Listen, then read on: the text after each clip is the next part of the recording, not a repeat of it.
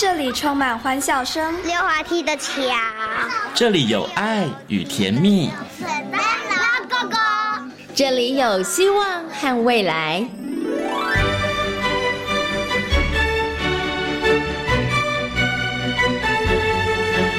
遇见幸福幼儿园，遇见幸福幼儿园，遇见幸福幼儿园，遇见幸福幼儿园。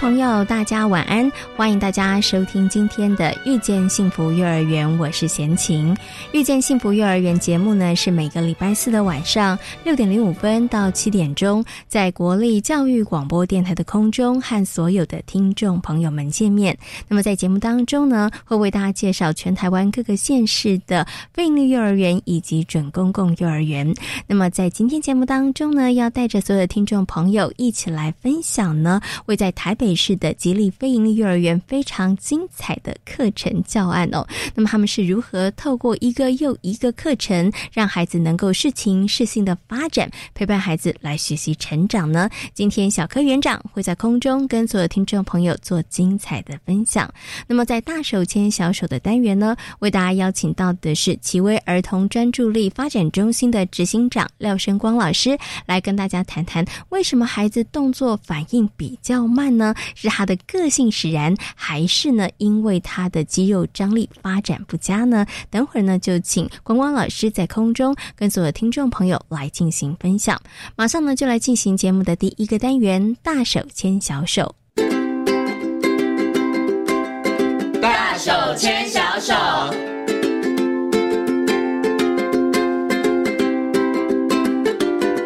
这是教育广播电台，您现在所收听到的节目呢是遇见幸福幼儿园，我是贤琴。接下来呢，在我们节目当中要进行的单元是大手牵小手，很高兴的为所有的听众朋友呢邀请到奇威儿童专注力啊、呃、发展中心的执行长廖生光光光老师来到节目当中哦，跟所有的听众朋友来进行分享。Hello， 光光老师你好。各位听众大家好。嗯，今天呢邀请光光老师呢来跟大家分享这个问题，我觉得其实啊很多的爸爸妈妈都忽略这个问题。我们今天来跟大家谈谈呢孩子这个低肌肉张力的问题，就是低肌张儿童。可能很多人想说这什么名词，什么时候出现的，我怎么都不知道。可是呢我其实哦刚刚跟光老师稍微聊一下，光老师说现在其实这样子的儿童的比例有越来越多、哦、一点点的趋势、欸、嗯，所以想请问一下这个光光老师，到底什么是低肌张儿童啊？哦、肌肉张力哈，我们这个可能我们要大概跟大家解释，就是有些小孩子去医院，然后可能就会得到一个诊断，就是、欸、这个小孩子是低张力，嗯哼哼，就是肌肉张力不足。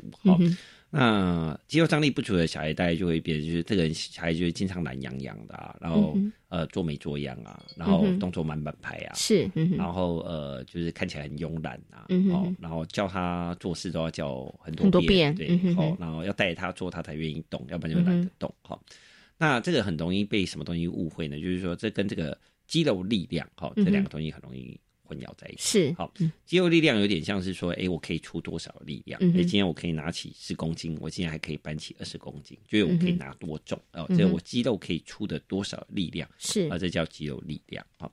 那肌肉张力呢？是呃，我们放松的时候呢，肌肉还持续游泳的力量。哦、嗯，今天我手放松了，哎、欸，我们去摸自己的手，哎、欸。它有力量嘛，对不对？嗯、但它不会放到零嘛，对不对？嗯、要不然就很像猪肉摊的猪肉了，是就摊在那儿了。对、嗯哦，那所以呢，实际上很简单，就是我们放松的时候，我们肌肉摸起来它还有一定的力量。哎，运动选手放松，哎，这肌肉还是摸起来是硬的，嗯、对不对？嗯、那阿嬷的手放松摸起来软的啊，对，我摸过。对，好、哦，所以那阿嬷的张力就是很低啊。那有些小孩就很好玩，他的肌肉张力就是他放松的时候，他的肌肉张力是很松的，就是软软的。对，好、嗯哦，那就比如说像我们现在站着，哎、欸，我如果我们站着的时候，我们的肌肉，哎、欸，我没有出力嘛，但是我的肌肉还持续要出力，嗯哼哼，对不对？所以呢，因为他的肌肉有持续出力，但是呢，哎、欸，这个力量呢就可以维持他的身体，他自然就站得直。嗯哼，但低张的儿童就不一样了，哎、欸，他站着的时候，他的肌肉张力不够维持他自己的身体姿势，嗯嗯，哦，所以他就会很喜欢东倒西歪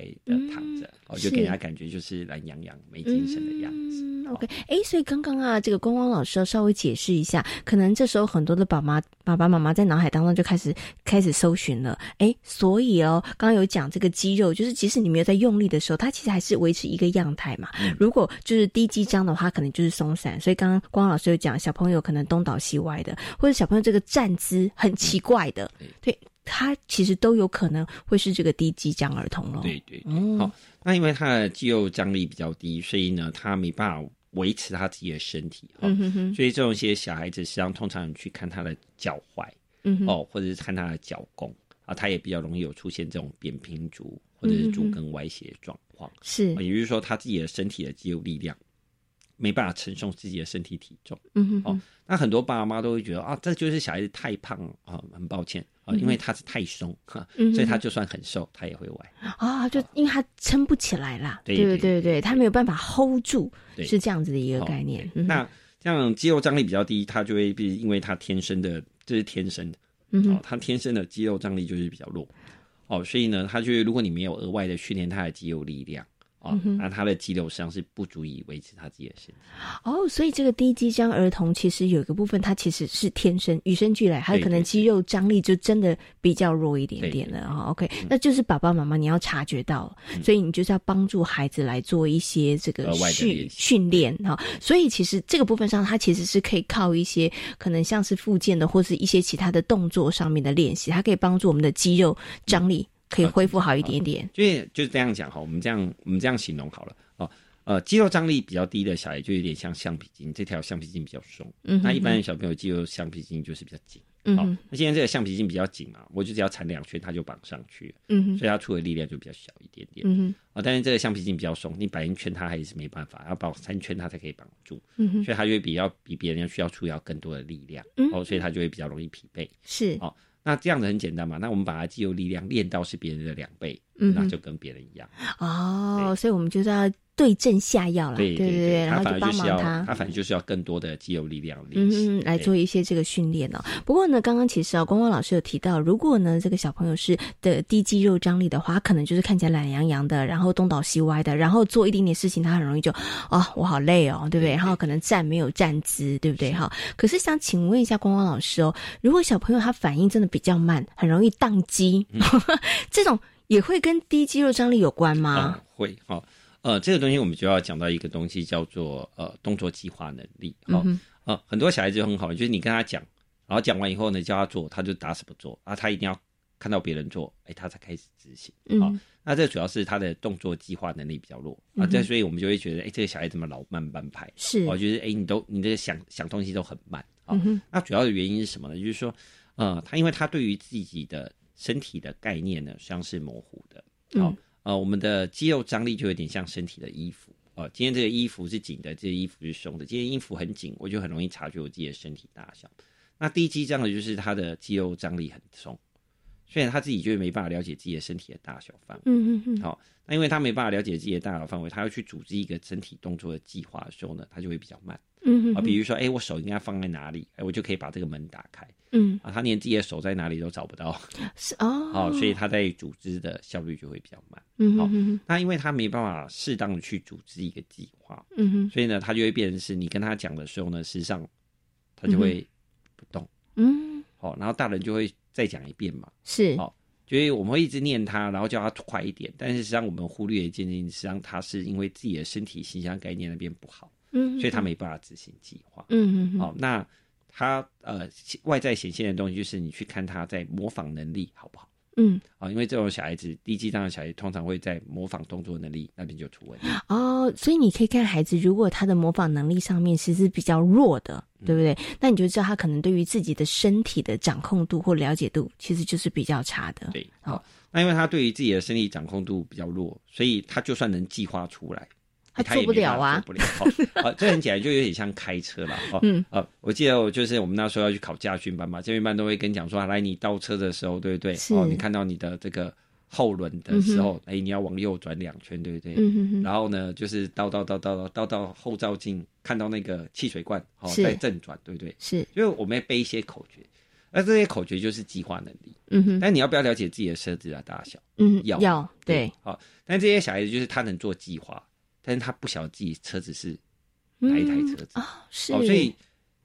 欸、他在组织的速度和效率上他就会很慢。嗯、哦對欸、所以其实有些小朋友他真的是属于比较慢比较慢慢性子的， 对, 对不对哈？那当然慢性子有的时候可能是孩子的天性，他可能就是慢慢来的，但是可能很多的爸爸妈妈忽略，就是可能这跟我们刚刚今天要讲的就是孩子他的这个肌肉张力真的是比较薄弱也有很大的关系、啊、然后再因为他容易累嘛，嗯嗯，所以这两个加起来，第一个计划计划又计划不好，第二个又很容易累，执行力就不高啊， 对, 对不对、啊、反应当然就会慢慢慢慢哦，而且其实这样的孩子是不是他的持续力也会比较差？呃，对，因为呃他们爆发力很好啦，但是没什么耐力。嗯、哎呀，所以这样讲起来，大家有没有发现，原来这个低肌肉张力的儿童，他其实不止在动作上面而已，他可能有些动作你会发现他做的不是很好之外，其实他跟他整个呃作息，或者是他，我觉得也会影响到人际关系。如果我们要团队合作的时候，你怎么老师都做不好，老师这么慢的话，其实也会。会有一些影响，对不对？所以就爸爸妈妈就是小的时候，孩子还还小的时候，你就要关注到这样的问题。好，那接下来可能爸爸妈妈很关心的就是，好啦，既然光光老师这样讲，我们要好好观察我们家小孩。可是我观察他真的有这个低肌肉张力的问题，我到底可以怎么办呢？哦，好、哦，呃，肌肉张力比较低，基本上爸爸妈妈不用太担心，就是我们呃，这个东西有点算是一个特质嘛，嗯、就是这个小孩天生他特质就是他的肌肉是比较松软的。嗯哦、那从另外一个角度也有好处嘛，哦，就是他的柔软度比一般的小孩高一点点，啊、就很嫩 Q 嘛。哦、那这个哎、欸，所以比较嫩 Q 的就可能肌肉张力比较差吗？啊就是呃、不是，就是他他的那个手脚的关节可以折的角度都会比别人大。哦, 哦啊，但是也有好处嘛，因为他的关节就是比较松嘛。是、哦、那打篮球比较不容易吃萝卜干嘛。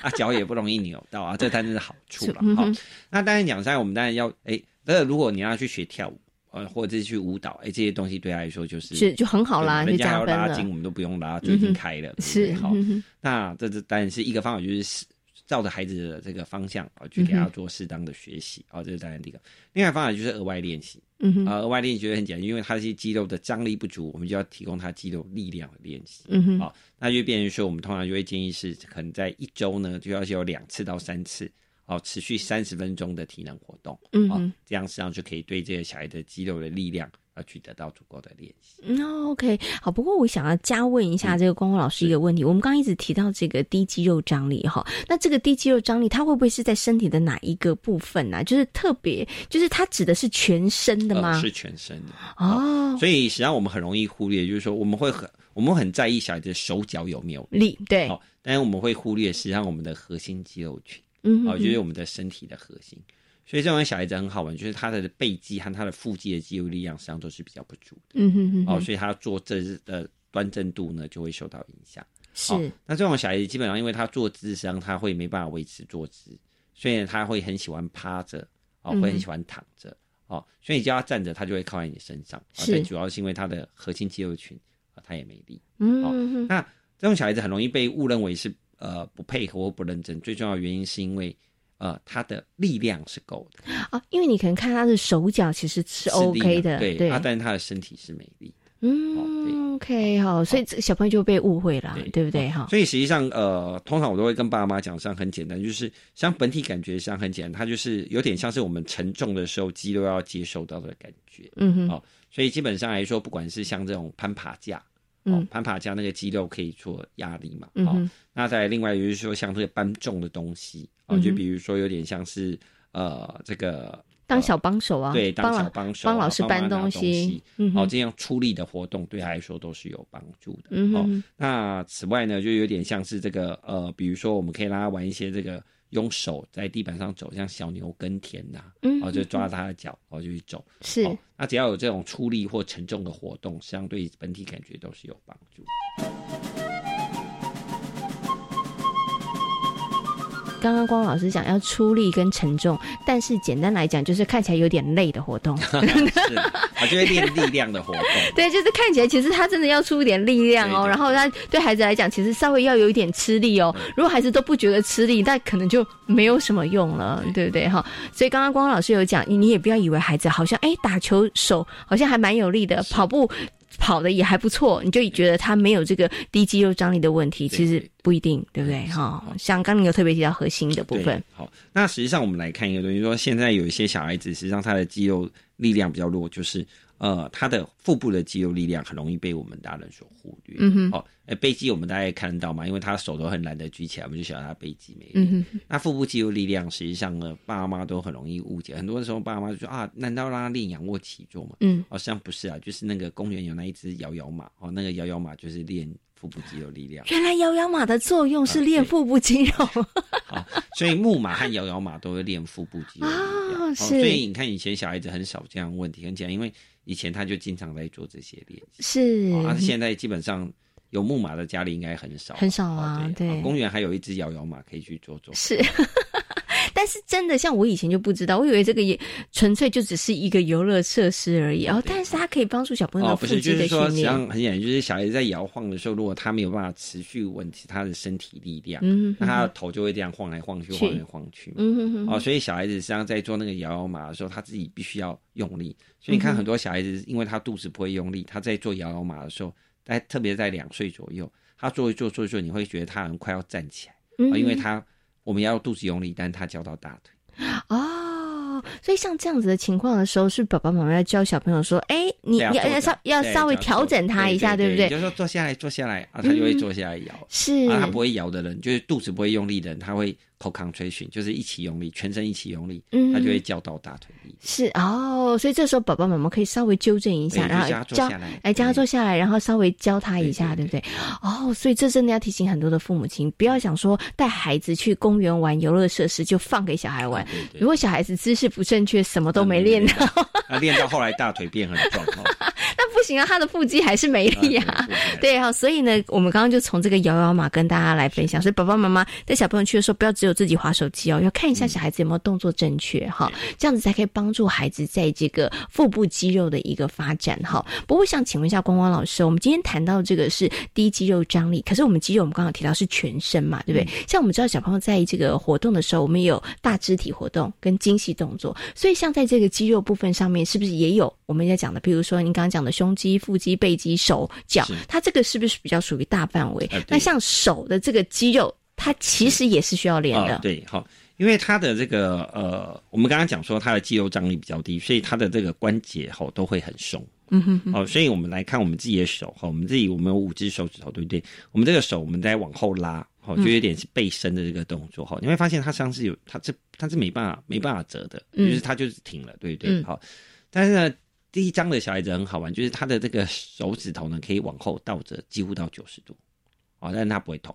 哦，哦，所以他的关节角度呢都会比一般的人都更柔软。更柔软哈，嗯，那当然这个柔软当然就会有有缺点嘛啊，优、哦嗯、点当然就是它的柔软度就是比较高哦，不管是手和脚哦或身体，它都会比较松。那因为比较松，它的关节角度活动就比较大啊。我们手弯起来，哎、欸，你有没有发现就是只有九十度而已，嗯哼，对不对？哎、欸，但是它的手可以弯一百八十度，好，是一种特技的概念，啊啊。对对对，但是呢，哎、欸，它的肌肉如果跟人家一样的力，嗯哼，啊。那当然就不够用嘛，是啊，因为它的角度范围就是比较大，太大了，对，嗯，所以他的手呢要额外做练习，嗯，啊，那只要他的练习可能不是穿珠珠，而、呃、不是这种做那个小用手指动作，不是，啊嗯，他要练的东西反而是要练握力，哦，啊，就是要他这个这个用力抓东西、挤东西的能力，哦，啊，去把他这个掌内的这个肌肉力量把它练起来，嗯，啊，那最简单的方法很简单，就是呢，爸爸妈妈你可以呃准备一个这个喷水罐，嗯，好，啊。哎，让他去每天帮你浇掉半罐的这个喷水，我、嗯哦、就可以把他的手的握力练起来。是。那、啊、第二个最重要的东西就是要练拧毛巾。嗯哼哼。哦，拧毛巾也是可以练到他的手的握力。嗯哼。哦，那很多这个手指头肌肉力量不好的小孩就变得很好玩，他的手指头灵巧度非常好。嗯。好、哦，但是他的书写耐力就不好。哦，对，因为他像是这个掌内肌这个握力这个部分，他比较不够。哦，所以这时候可以帮很多爸爸妈妈解惑了，想说，哎、欸，我家小朋友很喜欢做手作啊，他可能串珠很好啊，可是为什么教他写字的时候写没两下他就说他累了？对，哦，那就是他的这个手部的肌肉张力不够了。那这时候最好练的东西实际上是什么呢？你准备一个那个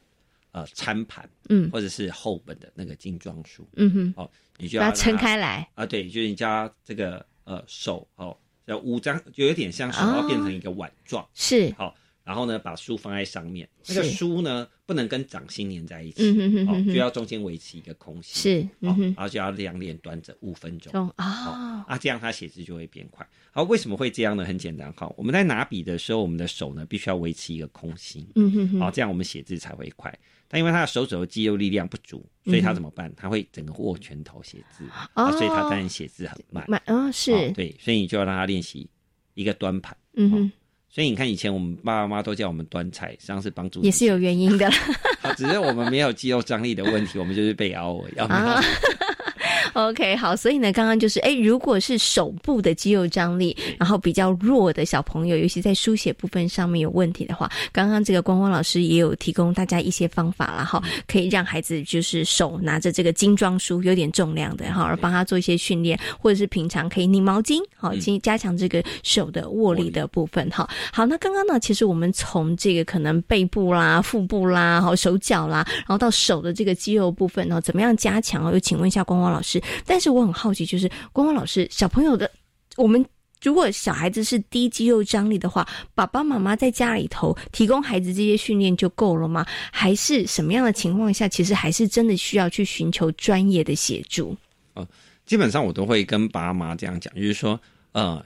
小孩子实际上、哦、通常来说就是爸爸妈妈都是可以赖皮的啦，嗯哼哼、哦、所以呢通常我都会建议爸爸妈妈就是呃，比如说有比较相信的老师或者比较认识的地方，你可以先带小孩子去协助、哦嗯、那第一个是了解到底要做什么、嗯哦、很多爸爸妈妈就是孩子明明就是核心肌肉有问题，但是把他手脚练得很壮，就练错方向、啊啊、对对对、啊啊、但是肚子没练，然后小孩子也没有进步，但是就是腿很有力而已、嗯哦、那呃，第一个是先厘清方向，我觉得到底要做什么事情。好，那呃，训练的过程当中，像爸爸妈妈自己做或者找教练帮他练，这倒是都是小事情，但是先得到到底要做什么，这个东西会比较重要。嗯、那第二件事情就是呢，不要一直责备孩子，嗯，哦，因为小孩子也没办法跟你讲说，妈，实际上我是呃肌肉张力不足，对对，他不知道、呃，对他也不知道嘛，嗯、对不对？好，那所以最重要是不要一直责备孩子，我都跟爸妈讲说，实际上先了解孩子哦，才是协助孩子最重要的事情。嗯，来、哦、这几个还是最重要的。对，因为其实啊、哦，有时候爸爸妈妈不清楚状况的时候，很多爸爸妈妈就觉得你偷懒。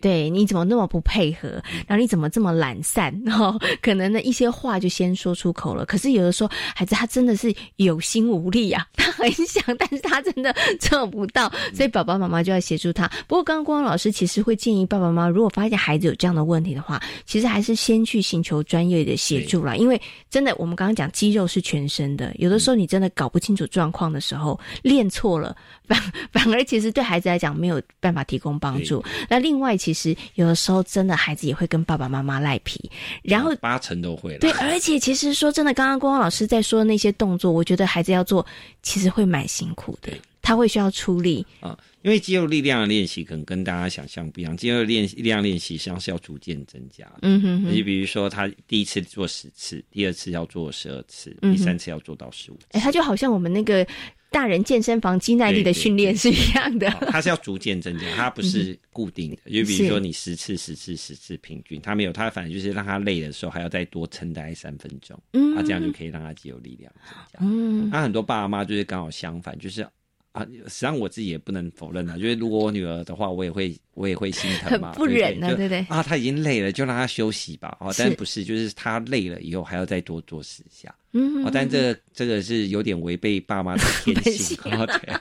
哦，所以就交给别人做就好了，我们就维持好亲子关系就可以了。这是一个好建议哦。对，因为有的时候我觉得孩子因为看到爸妈会赖皮，如果是教练或者老师的话，哎，老师再稍微哎施一点点压力，鼓励一下，他其实就可以撑着。这个就真的好像跟大人去这个健身房你去训练肌肉是一样的，是是也是一样的，就是你要慢慢的累加，然后要生的比你不能比。超过你的体能再多一点点 点, 点, 点，对，这个才能够帮助你的肌肉量在增加的哈。所以呢，是建议爸爸妈妈，如果观察你的孩子真的呃站站不好，然后常常东倒西歪的，那你发现他的可能在肌肉的部分上面张力真的不足的话，那还是要去寻求专业的协助哈。那我觉得有专业的协助，然后再搭配爸爸妈妈在家里头，我们可以透过一些游戏。或活动的方式，其实可以双管齐下啦，对，帮助孩子在这个肌肉量不足的问题上面获得一些改善。好，好，那今天呢也非常谢谢呢廖笙光老师，光光老师在空中跟所有的听众朋友所做的分享，谢谢光光老师，谢谢。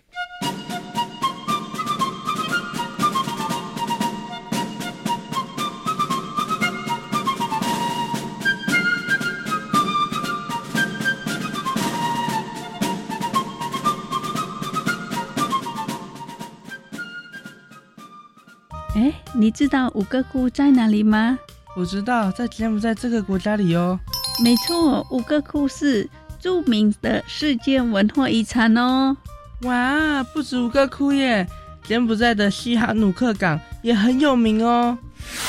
只要到教育电台官网 Channel Plus 点选语言学习专区，搜寻柬埔寨语，就可以找到简单学简单说主题策展。想学柬埔寨语，趁现在哦。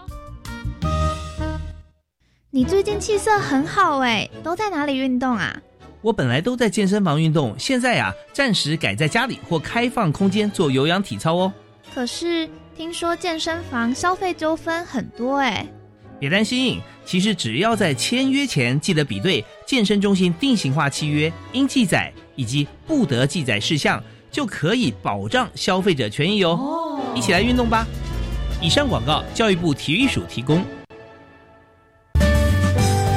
陪伴与孩子的欢笑，给孩子一个飞翔的空间吧。孩子的多元学习以及孩子的未来，每一个孩子都值得成为很好的人哦。孩子的书屋，让心完整长大的地方。免费公益讲座爱是陪伴，将于五月二十七日早上九点半在救国团新庄终身学习中心举行。洽询专线零二二九九二四九一五 零二二九九二四九一五。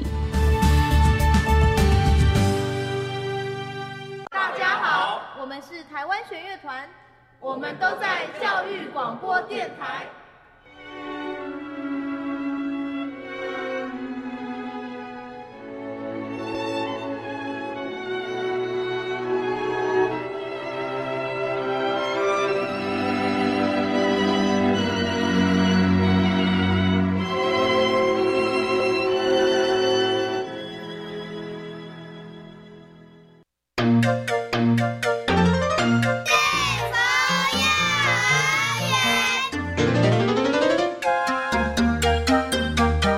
八十九年成立的吉利托儿所，在一百零五年转型为吉利非营利幼儿园，位在北投七里岸活动中心，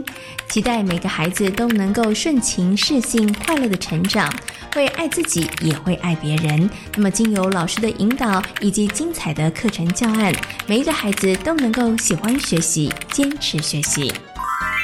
这里是教育广播电台，您现在所收听到的节目呢是遇见幸福幼儿园，我是贤琴。在今天的幸福幼儿园的单元当中呢，很高兴的为大家邀请到吉利非营利幼儿园的柯秋桂园长，小柯园长呢来到节目当中哦，跟所有听众朋友呢来分享呢吉利非营利幼儿园非常精彩的一些课程的内容和教案。首先呢，先跟我们的小柯园长问声好。 Hello， 小柯园长您好。是小姐您好，大家好。是，今天很高兴呢可以邀请到小柯园长来到节目当中跟大家分享。其实每一次啊，有机会访问到小柯园长呢，我只要一听到小柯园长跟我讲他们园里头进行的课程，我就觉得我生得太早了。所以就没有机会的，哎，像现在的小朋友一样，可以进行这么多有趣的课程哈。可是呢，听起来这些课程很好玩，但是呢，其实小柯园长都有跟贤宁说，哎，不要以为看起来小朋友是在玩，他们是玩得很高兴，玩得很尽兴，嗯、但是在玩的过程当中，他们其实有很多的能力，很多的学习，真的就是从日常当中点点滴滴，然后被累积、被培养起来哈。所以呢，今天呢，要请园长来跟大家分享这些精彩的课程。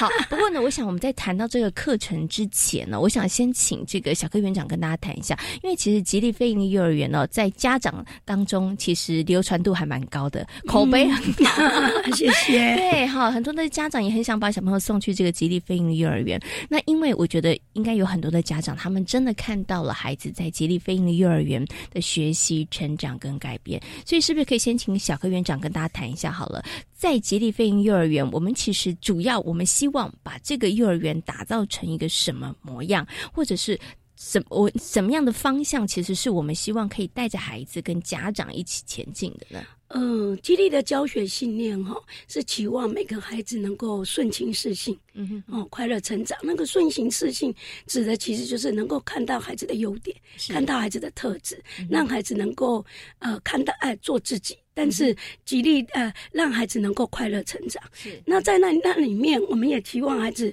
爱自己。是能够爱别人、嗯、然后能够自处，所以当他能够规划自己的时间，能够让自己在生活中是呃很快乐很精彩的、嗯、但是他也能够跟别人相处，能够呃知道人我之间的分际，能够在里面共同学习合作学习，也看到彼此的好、嗯、哦，那能够这个社会跟别人的互动这个部分也能够是一个开心，是一个是一个不只是顾自己也看到别人，这是我们对孩子的图像、嗯、另外在学习的部分呃我们期望孩子找到自己的兴趣、嗯、能够探究自己的兴趣，然后能够深入自己的兴趣，成为自己的亮点能力、嗯、所以在这里我们期望孩子能够喜欢学习，那我们也期望孩子坚持学习、嗯、那这个部分就是在课程运作里面，老师会不断陪伴跟引导孩子呃，找到自己的兴趣，能够持续不断的去坚持完成自己想要做的事情，而让自己让那个能力变成是让那个学习变成自己的亮点、嗯、那这个就是激励的一个教学信念、嗯、也因为是这样的教学信念，所以我们很重视所谓的学习区的一些教学形式、嗯、那就是学习区就是让孩子很很有很多的时间可以自主玩，是他可以选择自己要做的、嗯、然后在那里面完成自己做的、嗯、老师的陪伴是设呃规划很多呃属于他需要均衡学习的各种领域的活动教材、嗯、然后让孩子在那边可以自由选，在选的过程中从小幼班开始去去选择，然后去玩、嗯、去发现哎哪些部分是我自己真的呃我很想玩进去的、嗯、这个很重要，我如果有兴趣玩进去，我就愿意当我碰到困境的时候、嗯、我就会很愿意，那个困境对我不是困境，我会想办法去解决，也在想办法的过程中我会找老师上帮忙，我可能找工具书去查工具书，我可能跟同学一起去研究、嗯、就在那个过程中养成一个我怎么去解决问题的一个学习方式、嗯、那这个如果带在身上就会变成孩子一辈子学习的能力跟方法、嗯、这个是激励一直期望孩子毕业时候一个很基本希望孩子有的能力这样、嗯、嘿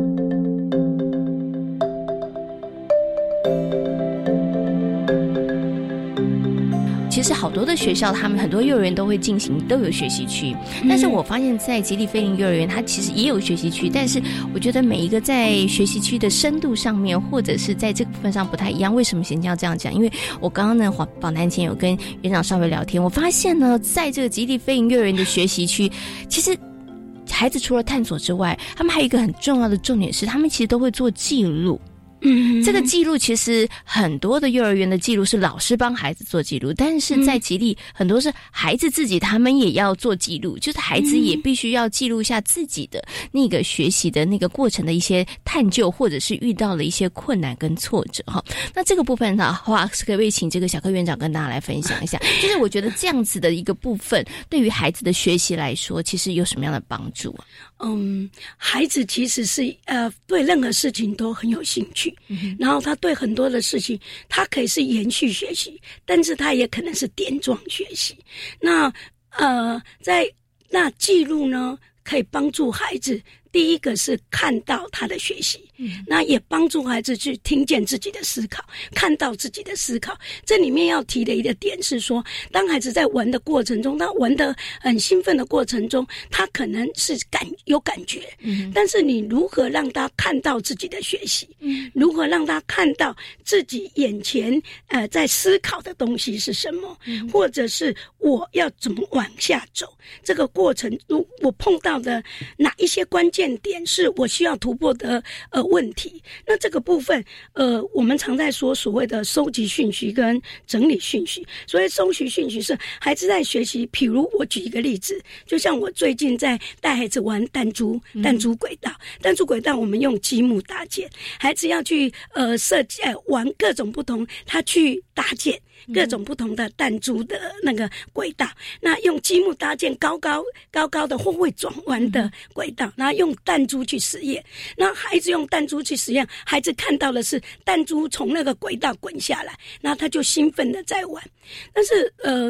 呃我在旁边看，就会觉得他不断的在重复，好像有一些点弹珠从旁边轨道的旁边落下了，但是他看不到，他就是不断的只是一直在重复的玩弹珠。那这过程中要怎么帮助孩子？那就是我用的策略，就是帮助孩子去画下那个弹珠轨道，孩子把弹珠轨道一个呃立体空间画成呃用一个呃平呃二 D 呃二度空间的平面图把它画下来。那对我来说，重点是孩子把他看到了画下来，像不像没关系。那刚才在做记录，这个记录要提到的一个是他把眼前看到的东西可以把它画下来，这个对孩子来此时此刻他看专注的在看那个物体、哦、是，然后他看到那个结构、嗯那个那个积那个弹珠轨道积木搭建物的结构，这个对他来讲，以后他在搭建的时候，他会注意原来积木怎么搭，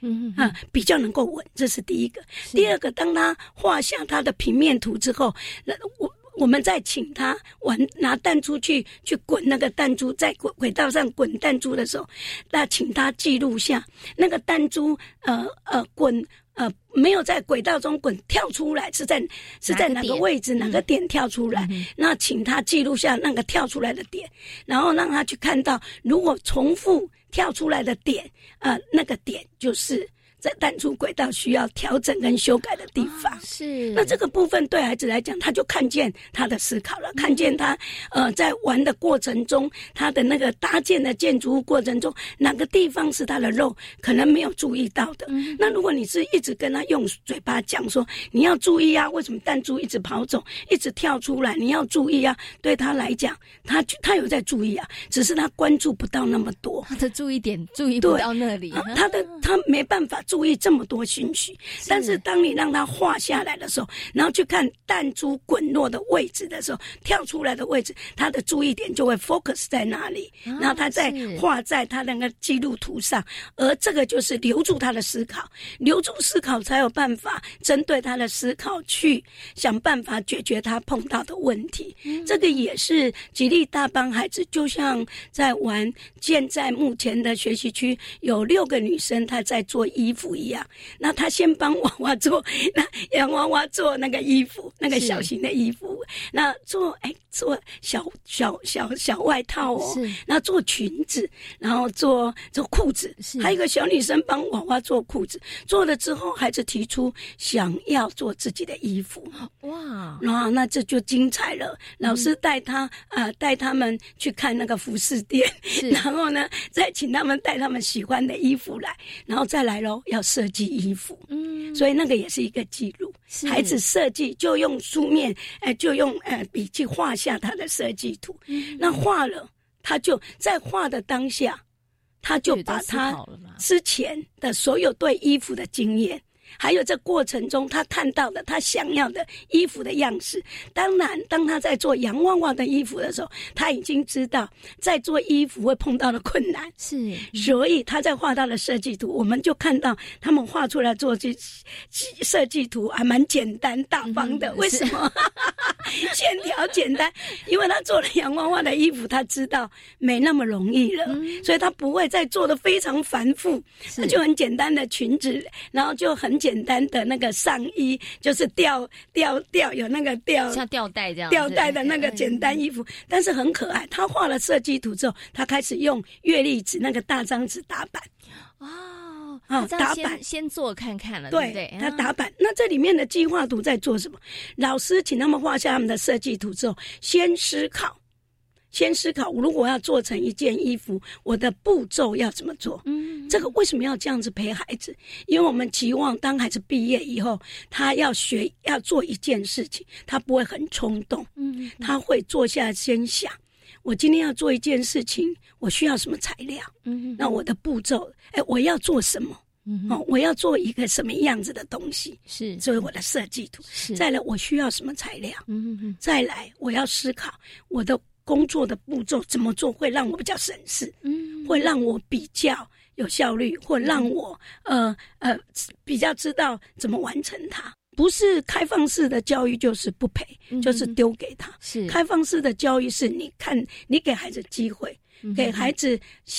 他的想要，但是你要给他的需要、嗯、想要是他要的，是他的主动欲望跟他的主动动力，他想做、嗯、需要是你看到此时此刻他的他他的能力在哪里啊？然后还有他需要有具备哪些能力，然后所以在想要跟需要当中，你陪伴他，给一给一些提问，给一些方法跟建议，然后帮助他。比如就以刚才那个计呃衣服的计划图来说、嗯，你如果全部放给他，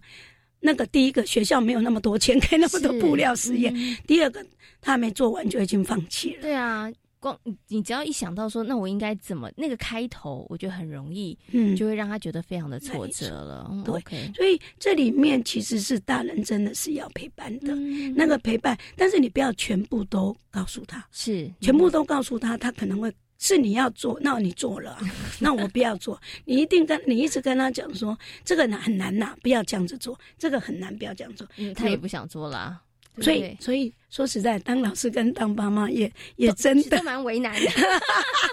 但是有一个点哦，跟爸爸妈妈说，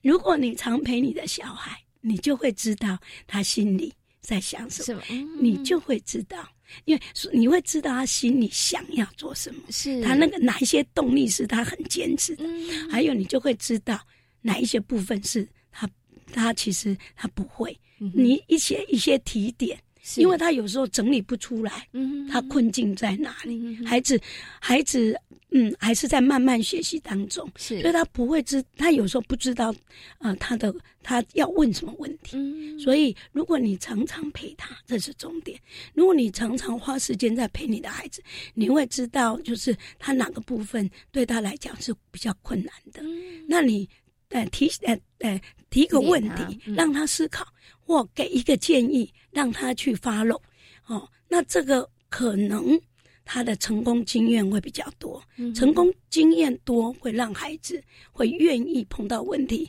会有动力想去完成它、嗯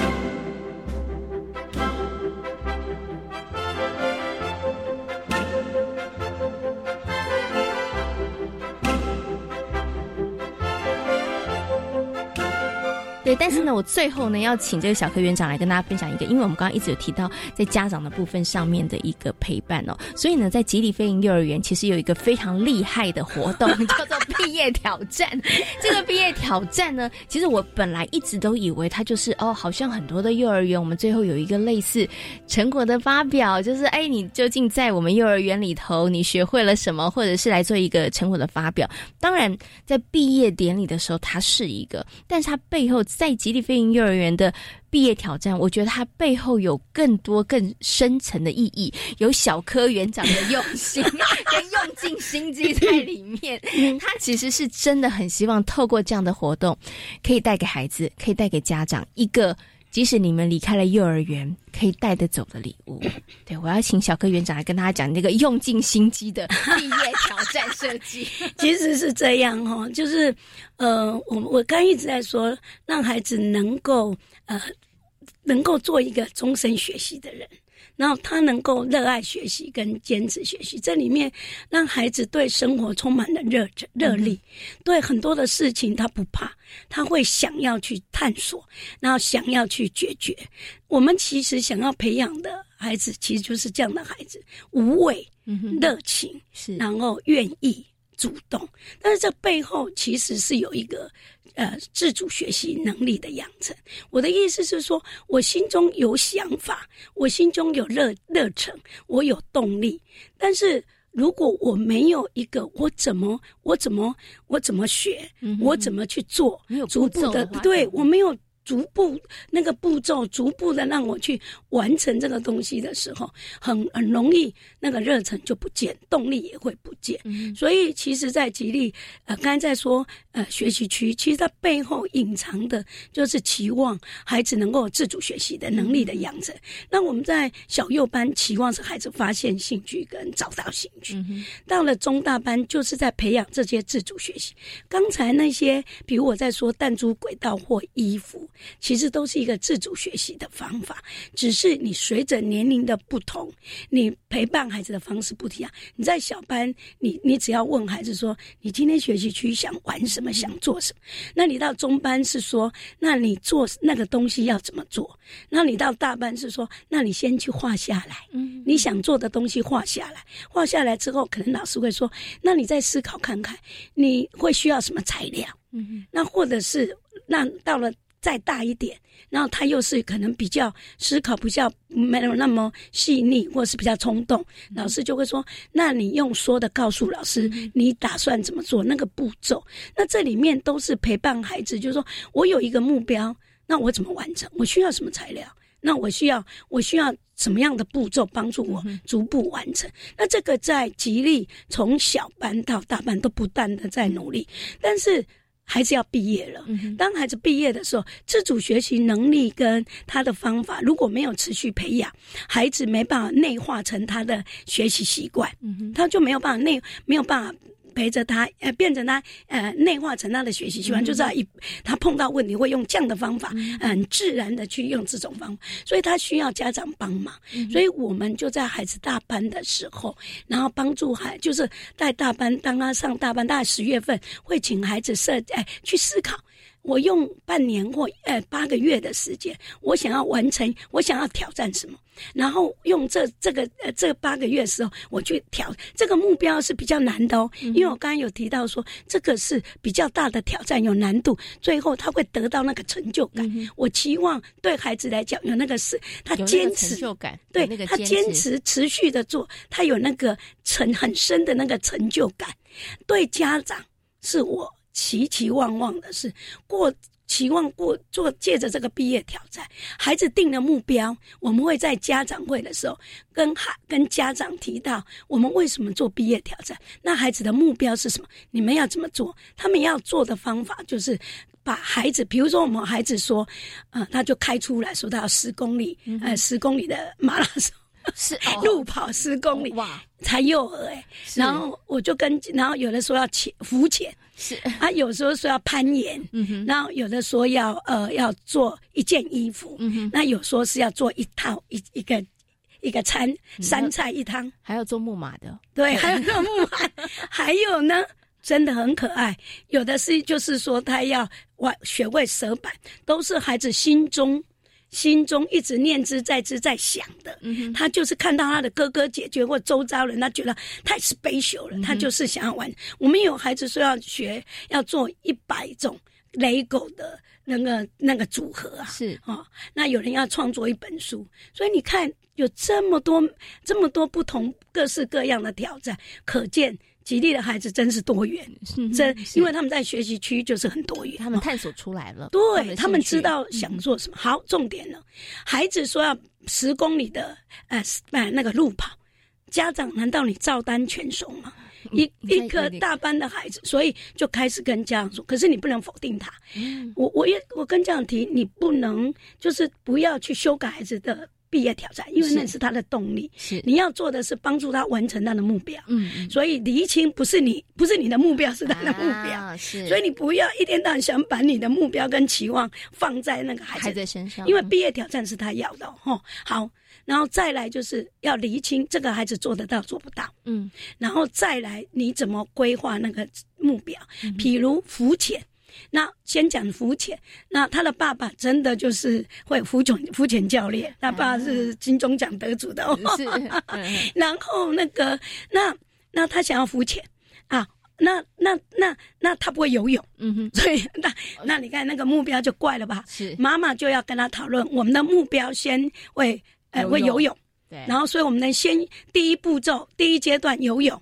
然后然后再来几个月要，所以我们要先，那他怕水，所以我们第一个月、哦、先克服怕水，然后再来游泳，对对对对，我们所以这个步骤、啊、同样的，我刚才说路跑这样不行，他对十公里没有概念。我非常感动于那个爸爸，他来分享他怎么陪孩，他带他陪操那个跑操场，然后告诉他这个叫四百公尺，孩子已经倒下了，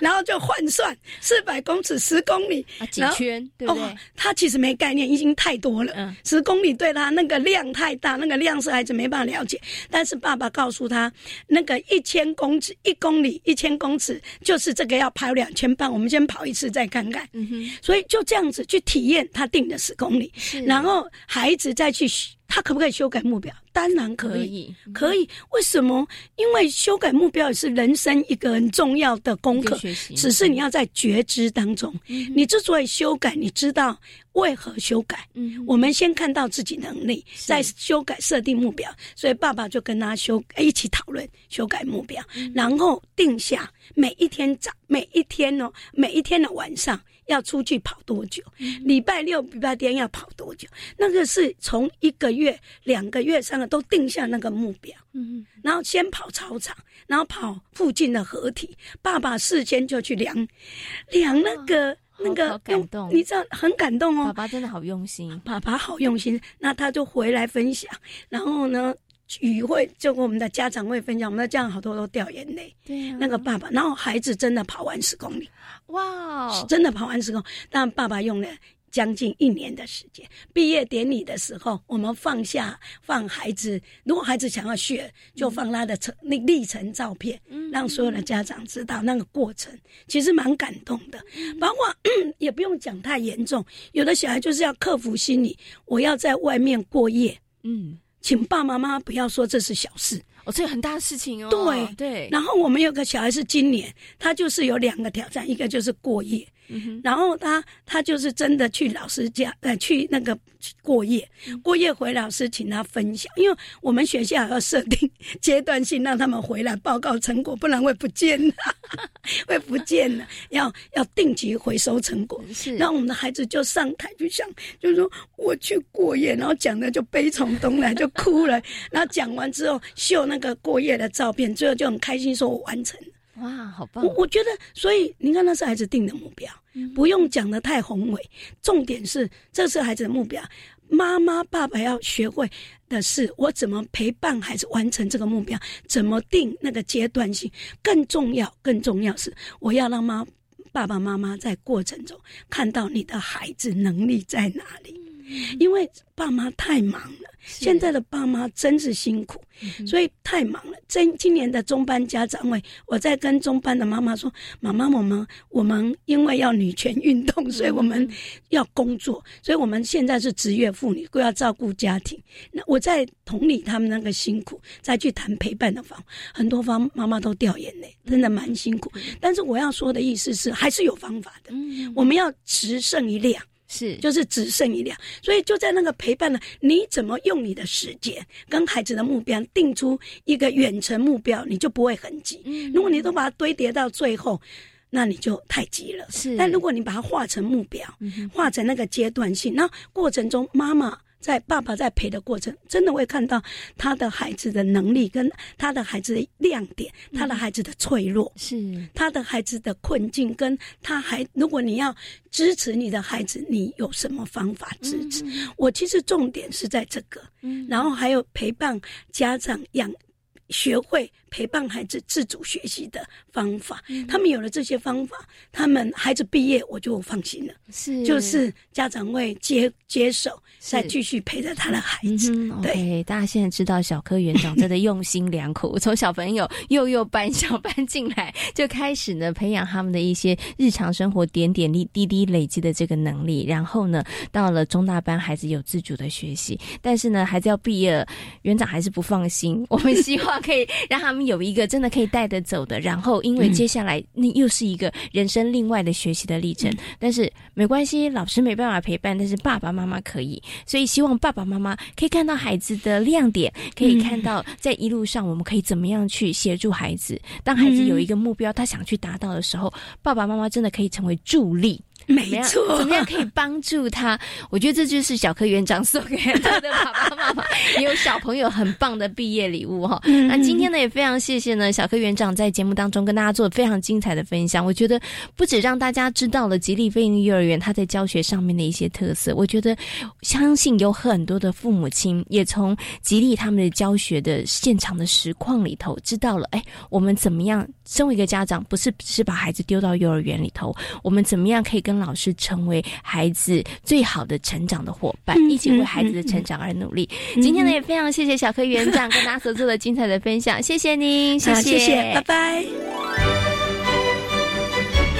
在今天遇见幸福幼儿园节目，为大家邀请到了奇威儿童专注力发展中心的廖笙光老师来到节目当中哦，跟大家谈到了为什么孩子的动作反应比较慢哦。同时呢，也为大家呢邀请到了柯秋桂园长，跟大家分享了吉利非营利幼儿园非常精彩的活动以及教案。感谢所有的听众朋友们今天的收听，我们下回同一时间空中再会，拜拜。